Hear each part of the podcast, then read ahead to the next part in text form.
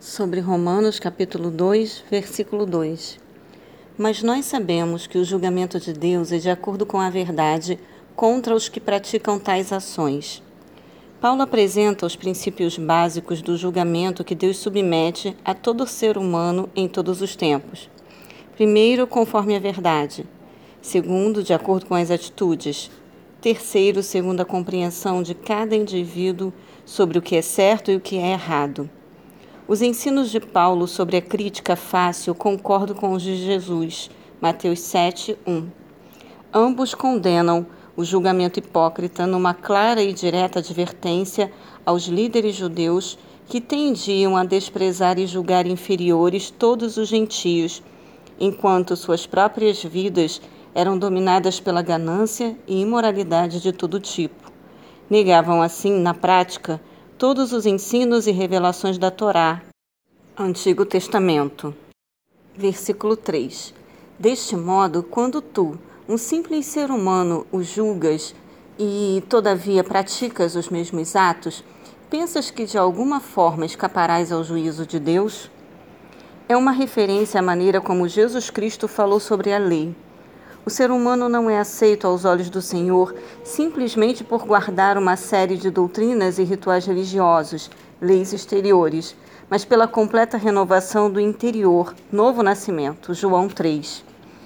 Por meio da habitação do Espírito Santo, Mateus cinco, vinte e dois, do versículo vinte e oito ao quarenta e oito, em concordância com Romanos dois, vinte e nove. Versículo quatro. Ou porventura desprezas a imensa riqueza da bondade, tolerância e paciência, não percebendo que é a própria misericórdia de Deus que te conduz ao arrependimento. A bondade, graça e misericórdia de Deus tem como objetivo principal o arrependimento do ser humano.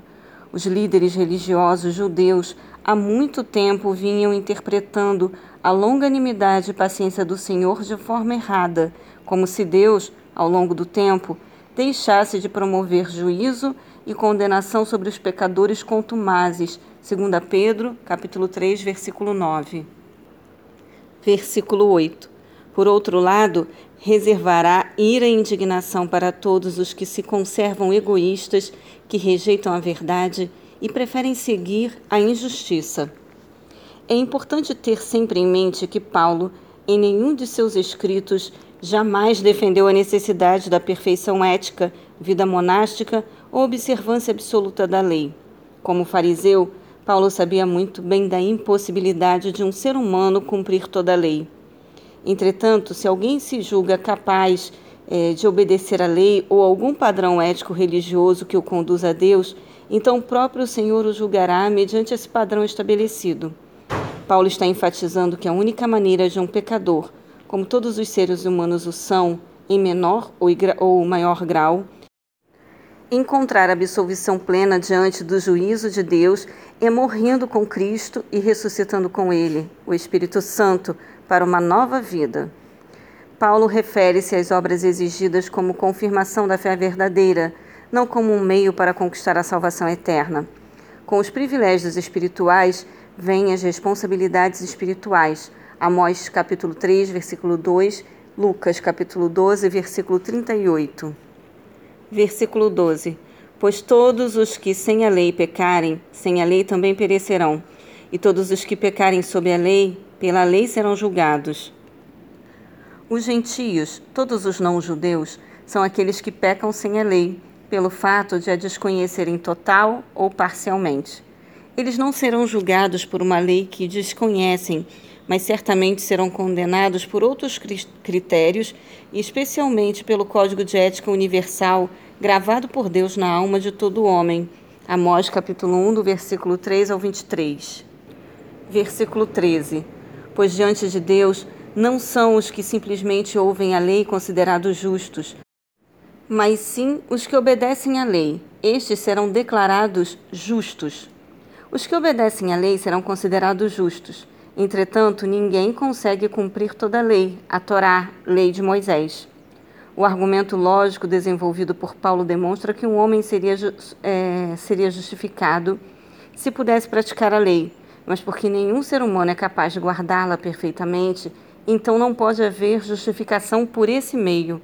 Tiago capítulo um, do versículo vinte e dois ao vinte e cinco. Versículo dezessete. Ora, tu que levas o nome de judeu e te fundamentas na lei e te glorias em Deus. Paulo usa em seu discurso diálogo com o interlocutor imaginário, demonstrando quanto conhecia seu povo e o pensamento teológico dos líderes judeus, a fim de dar mais ênfase às suas constatações. Citou um após outro os grandes orgulhos da religiosidade judaica para afirmar de que nada valiam diante de Deus, pois eram apenas conceitos teóricos e palavras pregadas sem a necessária demonstração de, da fé na prática diária. A expressão grega original aqui traduzida por excelentes tem o sentido de distinguir, discernir. Pode significar a capacidade de avaliar distinções morais ou reconhecer qualidades que se sobressaem devido ao seu valor eterno. Filipenses capítulo um, versículo dez. Versículo vinte e cinco. Porquanto a circuncisão tem valor se obedecerdes à lei, mas se tu não observares a lei, a tua circuncisão já se tornou em incircuncisão. A circuncisão, corte do prepúcio do órgão genital masculino, era um sinal da aliança que Deus estabeleceu com Israel e seu povo. Está em Levítico, capítulo doze, versículo três. E penhor de bênção decorrente dessa aliança. Gênesis, capítulo dezessete, versículos dez e onze. Contudo, na época de Jesus e Paulo, muitos líderes judeus já estavam considerando que um judeu circuncidado não podia ser condenado ao inferno. Ou seja, haviam transformado um ritual evocativo, um memorial, em uma cerimônia de garantia da salvação eterna e favor divino, independente da atitude de fé diária e seriedade com Deus, implícitas no próprio simbolismo do ato. A posição do Novo Testamento se baseia nos textos como Jeremias, capítulo nove, vinte e cinco, e Deuteronômio, capítulo dez, versículo dezesseis. Versículo vinte e nove. Absolutamente não. Judeu é quem o é interiormente, e circuncisão é realizada na alma do crente pelo Espírito, e não apenas pela letra da lei. Para todos estes, o louvor não provém dos homens, mas de Deus. A expressão original judeu vem do hebraico antigo e deriva da palavra judá, que significa louvado ou objeto de elogio, que só tem valor quando vem de Deus. Paulo faz aqui uma solene advertência, não somente aos judeus, contra os perigos da arrogância, presunção, confiança na justiça própria e contra todo tipo de formalismo que confia em memoriais e rituais, como ceia e batismo, que tem garantia em si mesmos da salvação eterna e das bênçãos de Deus àqueles que o recebem.